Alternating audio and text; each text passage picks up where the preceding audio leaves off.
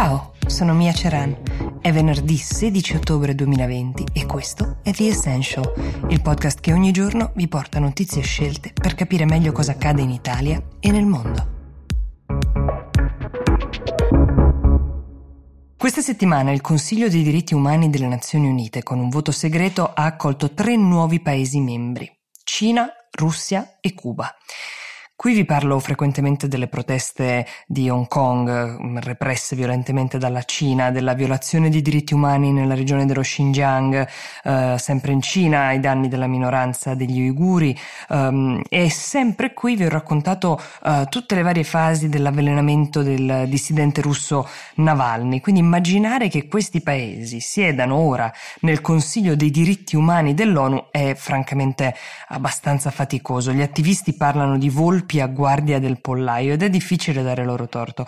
Intanto capiamo dal punto di vista pratico che cosa fa questo Consiglio per i diritti umani, perché pur essendo un organo internazionale e anche se è in seno alle Nazioni Unite non si può dire che abbia un ruolo operativo, non può in alcun modo intervenire sull'operato dei governi dei paesi membri. Però ogni anno stila un rapporto molto importante, perché questo rapporto monitora quali siano le violazioni dei diritti umani nel mondo ai danni delle minoranze religiose, della comunità LGBT e di tante altre categorie che vivono soprusi in molti paesi, e questi rapporti fanno il giro del mondo rendendo note delle situazioni che altrimenti ignoreremmo. Sempre il Consiglio può chiedere di entrare in un paese per verificare la tutela dei diritti umani o delle violazioni, per l'appunto, una richiesta che però spesso viene negata, ma anche questo è un indicatore importante. Come funzionerà adesso che gli stessi paesi in cui ci sono delle situazioni di prevaricazione da monitorare sono membri del Consiglio? Funzionano le cose in un posto come l'ONU, spesso in modo abbastanza simile a quelle regole politiche che siamo abituati ad incontrare a livello locale. Siccome il voto per ammettere nuovi paesi è segreto, vigono regole non scritte, diplomazie taciute e soprattutto i paesi più potenti del mondo esercitano la propria forza anche al Palazzo di Vetro.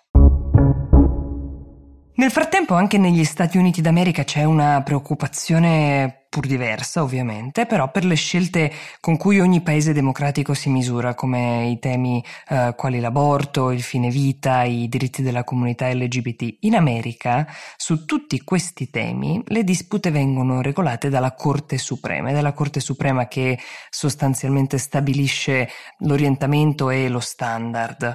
Forse vi ricorderete che alla morte della giudice Ruth Bader Ginsburg, Trump ha nominato in sua vece come giudice alla Corte Suprema Amy Coney Barrett.